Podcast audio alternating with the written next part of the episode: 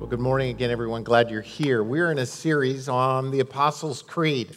Now, for those of you who don't come from what's called a creedal background, uh, this may seem a little odd to you that this Baptist, charismatic, whatever term you want to use to describe us, we try to avoid terms because we always get in trouble when we do, but whatever kind of term you want to use to define this church, uh, it generally is not a creedal church. In other words, there's a lot that has to do with the creeds and as you examine them. Some were political, theological statements about the church, but the Apostles' Creed stands unique in that it predates actually the establishment of the church. Uh, we see evidence of what is known as the Apostles' Creed in the 100s and 200s in baptismal confessions and in other ways, and it's, a, it's really a statement about our faith in Jesus Christ and God, who is our Father, His Son, and in the Holy Spirit. And it, it really became a statement of faith of those who are being baptized, and then over the generations, a statement of our faith together. And we believe that the creed only draws its authority from the scripture. The creed, creeds, in and of themselves, have no power, no authority other than what is in agreement with uh, the Word of God. And so, over these last, this is actually our 10th week of looking at this. So, if this is your first week jumping in, you're, you're right in the middle. Uh, I'm not going to review the whole thing or we'd be here all day. I don't mind, but some of you may have other things to do. Um, but we've been putting this framework as we've examined the creed. We believe that the statements in this assist us in spiritual formations that because it was a baptismal creed, in other words, new believers, when they came into faith and were baptized, they would state these truths. The church, the early church, saw them as statements of foundational faith.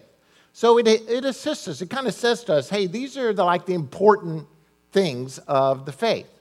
We also believe that when you look at the Apostles' Creed as a whole, it will help bring balance to our lives.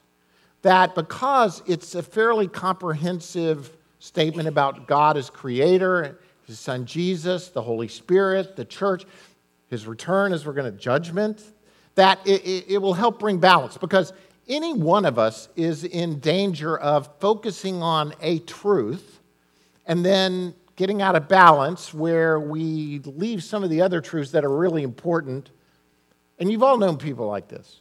You've all known people who are so focused on the creation story, God the Creator, that it seems like the rest of the Bible wasn't even, even around. Or at the other extreme, people who are so, they, they think that there's only one book in the Bible and it's Revelation, and that's all they look at and all they say. And the truth is, there are these truths that about who God is and His Son and the Spirit and the church and the future and the past and the present, and we need balance in our lives. Also, um, it, it, helps create community. I, I, think when we look at the creed, to, to, to think about this believers through the ages, for 2,000 years, people who are followers of Jesus Christ have been reciting these words together, either in their prayer times individually or more more um, normally in a public setting. And also, around the world today, there are people who are saying this together. So it creates, it creates a community historically and in the present, and it helps direct our steps. If we really believe that these statements are true, they will make a difference in the way that we live our lives. And so, over just the past several weeks, we have um, focused on the middle section of the Apostles' Creed, uh, which has to do with Jesus. Uh, we looked at the truths, and in Jesus Christ, his only Son, our Lord, who was conceived by the Holy Spirit, born of the Virgin Mary. Jesus is fully God and fully man. He suffered under Pontius Pilate, was crucified, died, and was buried. Uh, we looked at the, the truth about the cross. He descended into hell. On the third day, he rose again from the dead. Scott did a great job of looking at the, the resurrection of Jesus Christ and all that it entails. Um, or, or, Gabe did, I can't remember which one. Uh, Scott did, uh, suffered under Pontius Pilate, was crucified, so, and then Gabe, yeah, Scott did it. It doesn't matter. They did a great job while I was gone. You know, you send me on vacation, you have to retrain me when I come back. So, but I did listen to both those sermons. Um, and, and last week we looked at he ascended into heaven and is seated at the right hand of God the Father Almighty. Why the ascension is so critical, uh, more than just where's Jesus now, uh, waiting for his return. Today we want to look at the statement from there he will come to judge the living and the dead. From there he will come to judge the living and the dead. there is great debate great debate within the church on the return of Christ. Um, there is no debate in the church that Christ is going to return. Let me say that again. There's great debate on the return of Christ. In other words, the hows, the whens, the whys, what's going to happen leading into his return. When, you know, we could spend months and even years debating what people so vehemently declare but don't really know.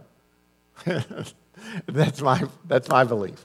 Um, we, we, there's a hiddenness to the aspects of what's going to happen leading into the return of Christ and following. And I don't even want to use terms because then. But here's the truth the church as a whole believes that Jesus Christ is going to return. There is a return. And when he returns, he will judge the living and the dead. So this morning, I want to focus on the phrase, on the judgment part. I, I know some of you were hoping I was going to focus on just the return part and leave the judgment part out. But I, I want to frame the judgment part in a way that might be different, that might give light, that might give hope instead of fear. You know, because I don't know about your picture of the judgment, but when I was little and younger, and even in college, and even at times now, um, I picture this great white throne, and you know, if my number is called, Bart Brookins, step to the front. Everybody's looking, saints, past, present, they're all standing there, big TV screen. Okay, let's go through the good and bad you've done. And then on the screen, moment by moment by moment, every thought, every deed, every. Doesn't that just scare the heck out of you? I mean, to think this is what I've got to look forward to, that this is, you know, the judgment that's going to come. And I, I, honestly, I believe there's an aspect of the judgment of God that we've gotten all messed up because if indeed we stand in the blood of Jesus Christ, who has forgiven all our sins, then we have no fear. We shouldn't be standing in fear. Instead, we should be standing in, thank Jesus, I'm forgiven. What is the difference here? Look, I, I, I want to balance this morning the, these truths about the grace of God, the grace of the gospel, the power of the gospel with the truth that it should make a difference in how we live our lives. Because I've been part of churches in the past where all we talked about was you better live right because that big TV screen is going to come on one day and judge, you know, everything you've ever done is going to be up there for everybody to see. Versus others who say it doesn't matter how you live because the grace of God covers everything. Don't worry about it. Just somewhere there's a tension, a healthy tension and balance that says, look, yes, I stand in the grace of Christ, but it should make a difference in how I live my life.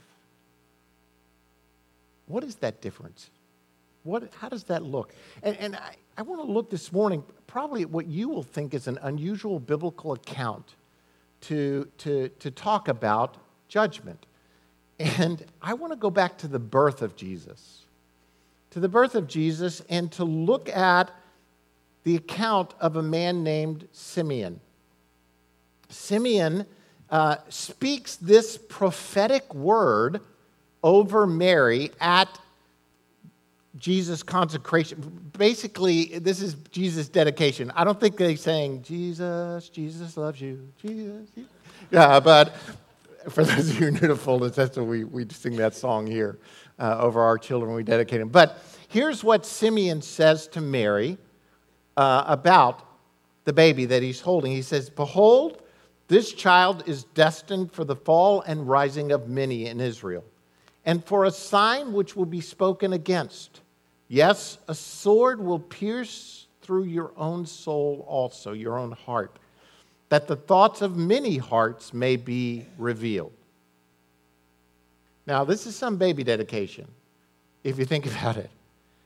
For, for Simeon to be holding this baby, the Christ, the Messiah, and to say that he will be a sign that will be spoken against, that the thoughts of many hearts will be revealed. It sounds more like a judge than a baby or a Messiah, does it not? And immediately, when we think of the term judge or judgment, we think of it in a negative connotation.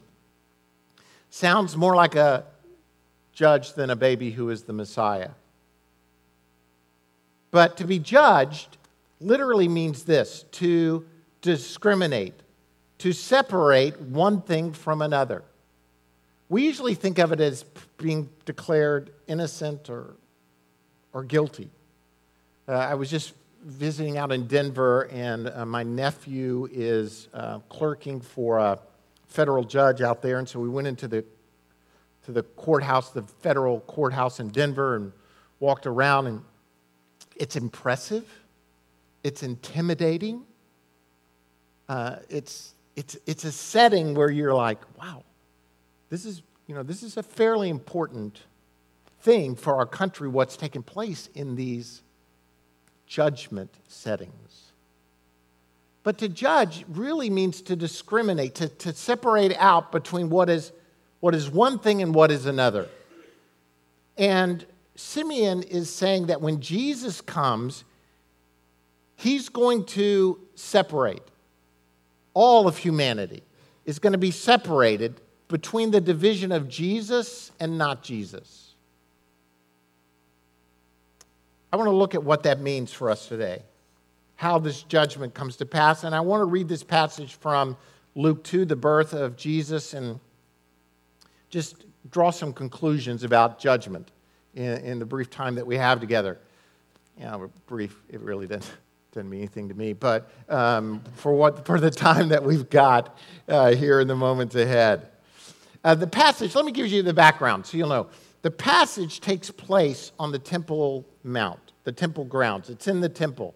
So, what happens in Judaism is that, that a firstborn baby son is brought to the temple and basically dedicated to God and bought back. It's, the, it's, it's a sign of what happened in the Exodus experience, where, where the, the people were set free and, you know, the, the last plague had to do with the death of the firstborn. And from that point forward, every firstborn son is now technically dedicated to God for his service. But recognizing that every firstborn son can't be, you know, really in, in the service, so to speak, the ministry, the, um, symbolically they would purchase back the firstborn uh, with some shekels, or if you were really poor, a dove. And they would come 33 days after circumcision, and that usually took place seven to eight days after the birth. So, 40 days after the birth of the child, they would try to bring the firstborn son to the temple to purchase him back. So the family uh, goes from Bethlehem, and Bethlehem, by the way, I don't know if you you know, we think of miles and distances, and Bethlehem is really not that far from Jerusalem six, eight miles. It's not far from Jerusalem. So they, Mary and Joseph, bring the baby back to the Temple Mount. And also, there's the purification that Mary's going to go through after giving birth. And so they come back to the temple for this reason. And at the temple court, they meet two people, Simeon and Anna. And I want to focus on Simeon. And he is a godly man, he's a priest who's fulfilling his duties at the temple. And let's look at this full account from Luke 2, verses 25, 25 and following. It says, And behold, there is a man in Jerusalem whose name was Simeon. And this man was just and devout waiting for the consolation of Israel, and the Holy Spirit was upon him. and it had been revealed to him by the Holy Spirit that he would not see death before he had seen the Lord's Christ. So he came by the Spirit into the temple, and when the parents brought in the child Jesus to do for him according to the custom of the law, that's what I was just talking to you about, he took him up in his arms and blessed him and said, Lord, now you are letting your servant depart in peace according to your word. For my eyes have seen your salvation, which you have prepared before the face of all peoples, a light to bring revelation to the Gentiles and the glory of your people, Israel. This song he sings, the Benedictus, the, the, in, in, in the Latin Catholic background, it's one of the songs of the birth of Christ, is Lord, now let your servant depart in peace. He goes on and says the passage we just read, I just read to you earlier. And Joseph and his mother marveled at these things which were spoken of him. You think Mary and Joseph don't have a full picture yet of what's going on? I mean, they're got to be so overwhelmed by all of this. And the, I mean, think about it. So far, the shepherds have already come and worshiped. They come to the temple. Uh, by the way, I don't think the wise men have come yet. That's just my own belief. For those of you who put the wise men at the manger, move them. They're way on over. I don't think they've shown up yet, you know, because it's only 40 days after. Uh, they haven't fled to Egypt. I mean, there's a lot going on. It's a whirlwind. And here's this guy coming up to them and saying, taking the child and singing this song, speaking this blessing over him. And then they're marveling, and Simeon blesses them and says to Mary's mother, Behold, this child is destined for the fall and rising of many in Israel, and for a sign which will be spoken against. Yes, a sword will pierce through your own soul also, that the thoughts of many hearts may be revealed. Let's look at what this means about judgment, so to speak. I mean, there are many different angles we can look at this passage, but first point is this judgment Judgment is based on the fulfilled promises of God in Christ. Judgment is based on the fulfilled promises of God in Christ. Going back to verse 29, he says, Sovereign Lord, as you have promised, you now dismiss your servant in peace. For my eyes have seen your salvation, which you prepared in the sight of all people. God is the ultimate promise keeper. God is the one all his promises are what? Yes and amen. All his promises are yes and amen. And, and Simeon is saying, God, thank you for fulfilling your promise in Jesus. Thank you for him coming. Now, there are two levels to this promise for Simeon, just to let you know. The first promise is this Simeon has been promised by the Holy Spirit that he won't die until he sees the Messiah, the consolation of Israel. That's another term for Messiah, till he sees the Messiah. So Simeon has been going to the temple on a regular basis, fulfilling his priestly duties. And on this particular day, it says he was led by the Holy Spirit to go to the temple. I don't know if he'd been going to the temple every single day looking, but in my mind, he sort of had. He'd been going to the temple on a regular basis and looking at all the babies coming in and saying, Is he the one? Is he the one? Is this the one? And tradition holds that Simeon at this point is 115 years old when he goes to the temple. He's not a young man. So Simeon's got to be by this point saying, Hey, God, I don't have many days left for this promise to be fulfilled. And so when he sees the baby and the Spirit of God within him testifies, This is he who has been promised. Can you imagine the joy that must have welled up within Simeon? That the promise is here? I have this painting in my office. It's a print, it's not the real painting, but it's always been one of my favorites. It's called Simeon's Moment. Um, and it hangs on my wall, and from my desk, I look at this painting every day. And to me, it's a reminder that all God's promises are yes and amen. It, it may not be today, it may not be tomorrow. It, truthfully, some of the promises of God won't be fulfilled within my life, but all God's promises are yes and amen. And it's a reminder to me also to live in the moment that you never know when the promise of God is going to be unfolded in front of you. And, the, the joy of living in the moment for the destiny for which you've been created. I mean, think about it. So I, I know Simeon did a lot of other things in his life, I'm sure. I mean, he's a priest and he blessed other people and he worked in the temple and he, he may have had a family or not. I, we don't even know. But what we do know is in this moment in time, Simeon fulfilled his destiny by blessing the family and speaking this prophetic word over them. It was his moment. I, I think we have many moments in life, but I, I do believe that, that God's judgment, so to speak, his, his discernment between groups, is based on his fulfilled promises in Christ. Are, are you with me? In other words, God promised it. It's a yes and amen. So the first level is this Simeon's promised you're not going to die until you see the Messiah. It's promised. But the more important promise is that the Messiah is coming. For you, throughout the Old Testament, from, from the fall of man, we see God saying, hey, the seed of the woman will crush the head of the serpent. This, I mean, for thousands of years, however many years it's been from Adam until Jesus, again, another debate we could have, but for however long that's been, now is the day. This promise of God is fulfilled in this baby that Simeon is now holding. We have to remember that when God makes a promise, he keeps it and that the judgment of God is based on the fact that he fulfills his promise to send the one through whom life and redemption and everything comes. So, first point is judgment is based on the fulfilled promises of God. Second is judgment is based really, and this is the truth we're trying to get to, on God's salvation presented in Jesus. God's salvation presented in Jesus. Simeon goes on and says, For my eyes have seen your salvation, which you've prepared in the sight of all people, a light for revelation.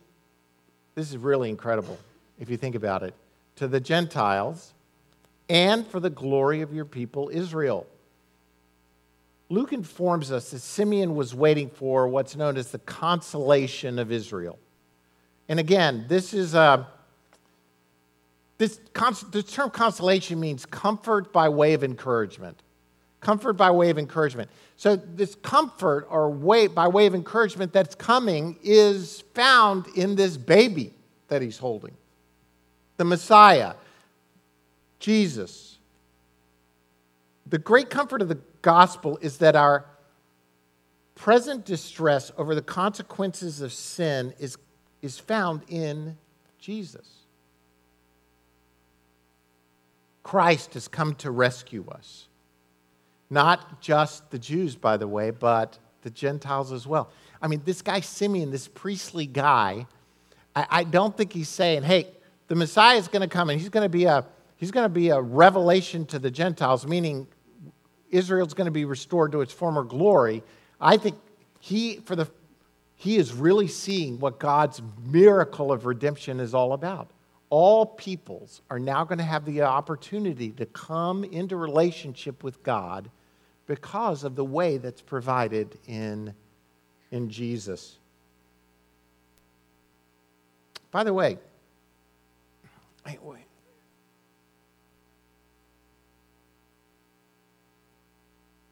What Simeon is trying to point out to us, to all of humanity, is this man's separation from God because of sin, which went all the way back to Adam, and sin has now infected every single one of us.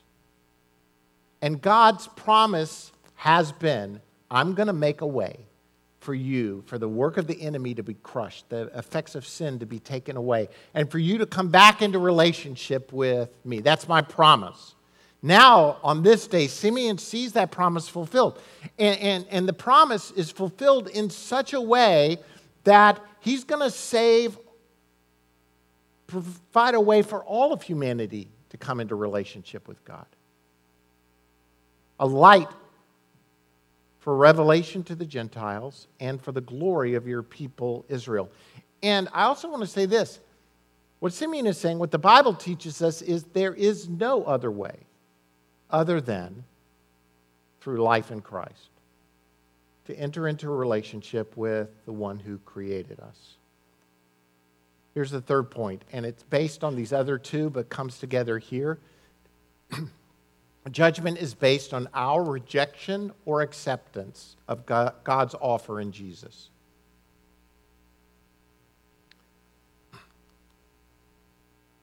Simeon blesses them and says to his Mary mother, Behold, this child is destined for the fall and rising of many in Israel, and for a sign which will be spoken against. Yes, a sword will pierce through your own soul also, that the thoughts of many hearts will be revealed. Simeon transitions from a prayer of blessing over the child to this prophetic word about, about judgment. Christ's story, his story, and the story of Christianity really is a story of conflict. It's a story of a resolution with God, but a battle that's taking place now between an enemy who wants to keep all of humanity locked in the consequences of their sin and on a God who loves us so much that he sent his own son to die for each and every one of us. And this conflict continues to rage even today. And, and, here's, here's the aspect of judgment I've been trying to get to, and I'm hoping that we're, you, you see it. The, the judgment is not so much pronounced upon you as you choose your judgment. In other words, Christ is presented to us as a way to walk in life and freedom. And we have a choice so to speak, to either receive the offer or reject the offer. And to receive the offer is to walk in the love of God. To reject the offer is to pronounce judgment on ourselves. Now, by the way, I understand the dynamic here about whether I get to choose or God chose me, or, uh, uh but ultimately, when we stand before the judgment seat, we're going to be judged based on what we did with Jesus. John, in his gospel says this, and this is the judgment. The light has come into the world, and people love the darkness rather than the light because their works were evil. Light has come, and we get a choice of choosing the light or darkness. So here's my very, very bad analogy or metaphor, but go with me just for a second. Where you are will be revealed based on how you, what you do with Jesus. A couple of weeks ago, I was with my brother. I thought about putting a bunch of pictures, but I chose not to. Uh, I thought I'd spare you my home videos of my vacation.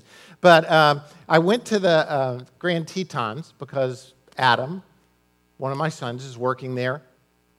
So before I went, you know, the Grand Teton, the, the base of the Grand Tetons where Adam worked was, I don't know, 7,000 feet elevation or so. And, and it's very dramatic because it's like a valley, and then out of the valley, the mountains just, they're just there. And they go up to like 12 or 13,000 feet right in front of your eyes. And so it, it's, it's, could be, I think, one of the most beautiful places in the country.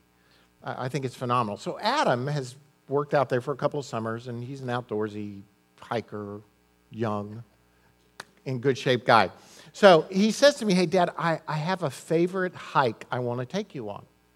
And I said, Okay, great. I, I, I love hikes. And he said, Well, I, it's, it's a 20 mile hike, and we're going to do it in one day. okay. And, and he says, I don't think Uncle Brian will be up for it, which is true. Uncle Brian was not up for it, and you can tell him I said so when he comes next time. Anyway, um, so I thought, you know, I'm in decent shape. I run, and uh, I'm, in pretty good shape. But altitude, I don't know, 20 miles in one day, that's going to test me. But Adam was really keen on this. He really wanted to show me these views. And you go up one canyon, and you cross over to another canyon, and then you, you hike out. So I thought, 20 miles is going to stretch me but I'll do it for my son and for the time we're going to get to spend together. We're going to get to spend a day hiking. I know I'm leading into the, a point here. So we're hiking, and at first I'm like doing great. You know, I'm thinking I'm kicking this. I am doing really well here. Uh, about five miles in, and then all of a sudden, I don't know if it's the altitude or the steepness of the mountains that jumped on me. And I, I, don't know if you've been in a situation where you literally felt like your heart was going to come out of your chest. It is beating so hard. Uh, and, you know, I'm a little too proud to say to Adam, hey, I need a break. I, I need to catch my breath. But I, um, wisdom overcame pride at some point, And I said, I, Adam, I just need to catch my breath one second. To which he said, Hey, Dad, you're doing great. You're already doing better than my friend who was here last week. Uh, you, have already gone further than him, so you're doing great. What Adam failed to tell me on this 20 mile hike was that to cross over to the other canyon was a 4,000 foot elevation change. I'm going to go up 4,000 feet. He also failed to tell me that we're going to hike through snow, we're going to have to climb. I'm, I'm not a climber. You know, I'm a runner. I don't work this part of my body at all uh, as you can probably tell. You know, shoulders, arms. I, I'm just not a climber. And so we get to this point, and you know, we've gone through the snow. It, it looks like you're about to go up a wall. I, am being over dramatic, I know, but to me, that's what it seemed like. And, and, and, and, and at that point, I thought, you know, the state of my heart is being laid bare. I mean, literal heart uh, here. It, it, it's a ju- the, in other words, the work of the hike was judging me and my fitness. Uh, I, I, didn't have to say anything about where I was. It was judging. By the way, it was kind of fun for Adam to teach me to climb. He's a big time climber, and I don't know anything about climbing. And, you know, he was trying to teach me, which was really helpful considering it was the only way out of this place was to, was to climb and, you know, I, I've exaggerated telling people how many feet it was. It was probably 10 or 15 feet. It seemed like a 100 feet climb. And he's, he's yelling at me, Dad, keep your butt in. Don't grab a rock. I didn't even know you're supposed to keep your butt in when you climbed. Uh, I, I don't even know what that meant, but I'm trying to do all my stuff. And he's like, don't grab a rock that you don't know is firmly attached, which now in hindsight, that seems like really important information, doesn't it? The grabbing rocks. And so we made it over the top, and I, I said to him, We're at the top, Hey, Adam, you didn't tell me it was going to be this steep. To which he replies, You know, Dad, I just thought there was some information you, you just didn't really need to know.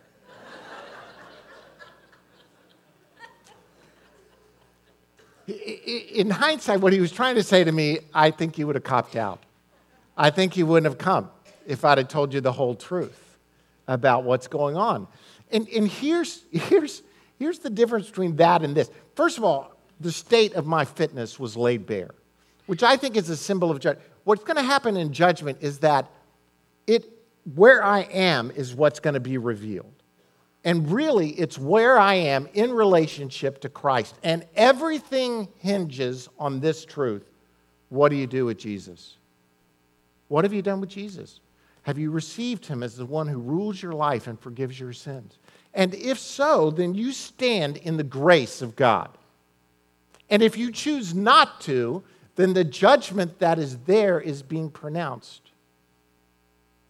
You've, you've, you've chosen the judgment.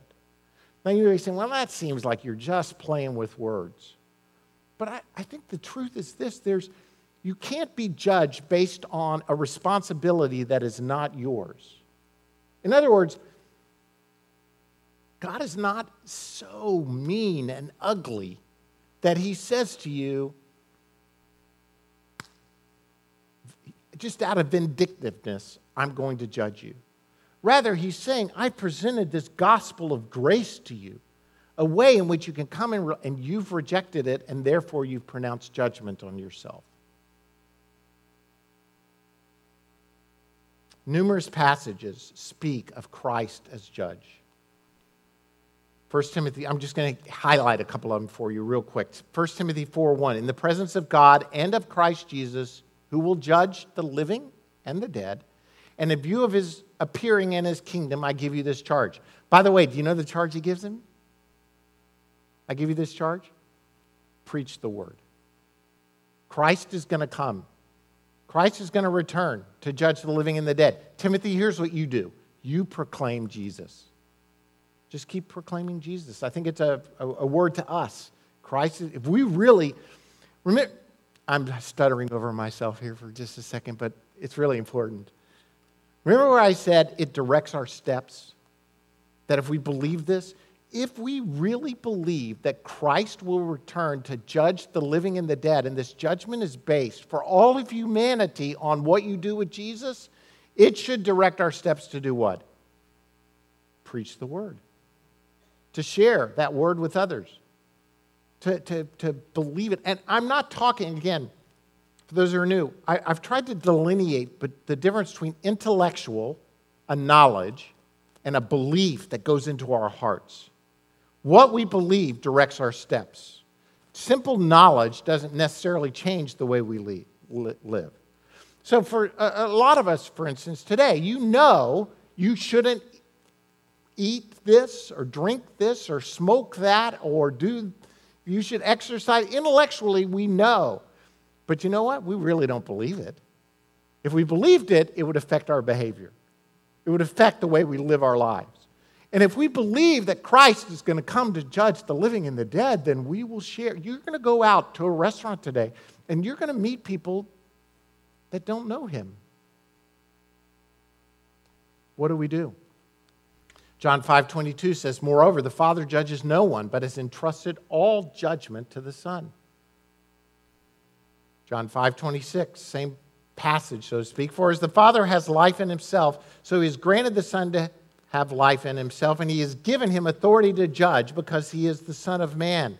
2 Corinthians 5 10, for we must all appear before the judgment seat of Christ. Judgment is what I'm trying to tell you. Judgment is not some arbitrary standard, but rather it's based on the decision of what we do with Jesus. Let me just kind of bring it to a close, reading to you some scripture and a couple of quotes. Romans 9 says this What shall we say then? What then shall we say? He's trying to delineate here in Romans 7, 8, and 9 the gospel of, and how it relates to the law and to the future of Judaism. It's a very complicated, beautiful passage, but he ends up here saying, The Gentiles who did not pursue righteousness have obtained it, a righteousness that is by faith. Again, I think he's going back to the prophetic word that Simeon has given that Jesus is going to be a light to the Gentiles. They're going to be included in this gospel of grace. But Israel, who pursued a law of righteousness, has not attained it. Why not? Because they pursued it not by faith, but as if it were by works. Again, a complicated passage that Paul is saying listen, it's all by the grace of God. Work and faith in Jesus, it's not by law or a standard. In other words, we can't earn our way into God's presence. It all comes down to Jesus. They stumbled over the stumbling stone. He's talking about the Jews, as it is written See, I lay in Zion a stone that causes men to stumble, and a rock that makes them fall, and the one who trusts in him will never be put to shame.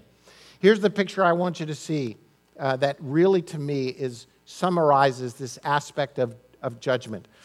Paul pictures all of humanity as a river flowing in time. And into this river is placed this rock this Jesus. And as the river flows toward the rock, there are two choices. For those who reject Jesus, they're crushed against the rock. For those who receive Jesus, they, can, they come and stand on the rock and therefore are saved.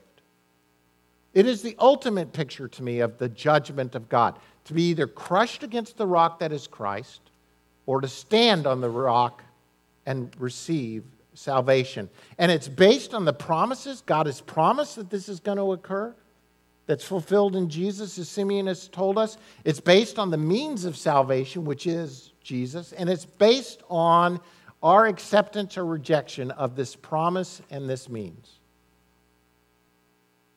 God has appointed Jesus as judge because he is the rock and the standard by which everything will be judged. John Newton, I always like to do a John Newton quote because Mr. Buddy loves John Newton and Amazing Grace. But John Newton says this When I get to heaven, I shall see three wonders there. The first wonder will be to see many there whom I did not expect to see. The second wonder will be to miss many people who I did expect to see. The third and greatest wonder of all will be to find myself there. The grace of God by Jesus. Revelation says, Fear God and give him glory because the hour of his judgment has come. Our response should not be one of fear, but one of worship. Worship of Jesus and a continual declaration of this gospel of grace. Victor Hugo, the, the great author um, of Les Miserables, Les Mis, um, that story, I, I love this, this story of grace. And, and the reason he could write such a story of grace, and you know what? People who are legalists hate this story. I mean, really, I won't go into that, but they, they don't like the story because this guy gets away with a crime ultimately. And anyway, the point is this we all are guilty before God. But by his grace, he, he, he leads us forward. Victor Hugo, at the end of his life, and he could write of the story of grace because Victor Hugo was a follower of Jesus Christ. He was a Christian. He understood the, the message of grace. And he says this toward the end of his life I feel within me that future life. I am like a forest that has been razed. The new shoots are stronger and brighter. I shall most certainly rise towards the heaven. The nearer my approach to the end, the plainer is the sound of immortal symphonies of the world which invite me. Don't you wish you could write like this? I do. Let me go on. Here's what I. He says, For half a century, I've been translating my thoughts into prose and verse history, drama, philosophy, romance, tradition, satire, ode, and song. All of these I have tried, but I feel I haven't given utterance to the thousandth part of what lies within me. When I go to the grave, I can say, as others have said, my day's work is done, but I cannot say my life is done. My work will recommence the next morning. The tomb is not a blind alley, it is a thoroughfare. It closes upon the twilight, but opens upon the dawn. To me, this is the picture of grace in Christ Jesus. Judgment is not to be feared. Judgment is this truth that I because of Jesus, I have been redeemed. I have been forgiven. I don't have to fear the big HD screen TV of my life works being displayed for all of humanity, past, present, and future. Instead, I get to come and stand on the grace that is Jesus. Revelation 19, which speaks of this end, this return, says this I saw heaven standing open, and there before me was a white horse, whose rider is called Faithful and True. With justice he judges and makes war. His eyes are like blazing fire, and on his head are many crowns. He has a name written on him that no one knows but he himself. He is dressed in a robe dipped in blood, and his name is the Word of God. The armies of heaven were following him, riding on white horses and dressed in fine linen, white and clean. Out of his mouth comes a sharp sword with which to strike down the nations. He will rule them with an iron scepter. He treads the winepress of the fury of the wrath of God Almighty on his robe, and on his thigh he has his name, this name written King of Kings and Lord of Lords. Lord, we pray this morning, thanking you that Jesus, at your first coming, when you came as a baby, when you came fully, fully God, fully man, that even then, this priest Simeon recognized that all of humanity would be divided by your name, by your life, by your death, by your sacrifice, by your resurrection, by your ascension, by, your, by who you are. But Lord, we, we recognize this morning that at your second coming, you will be declared fully and for all to see King of Kings and Lord of Lords. There will be no mystery, there will be no hiddenness. And that, Lord, all of judgment is based on what we as humanity do with this truth of who you are. Lord, I pray that this morning, every person in this room, I pray the Spirit of God, you would draw them to the truth of who Christ is. And that through Jesus, they can receive forgiveness of their sins and a relationship with you, God, by grace. And that Jesus, you become the one who rules our lives. Lord, we thank you. May we receive May we walk, may we share, may we worship, all in this truth of the name of Jesus. Amen. I pray that God would bless you this day as we walk out the truth of who Jesus is.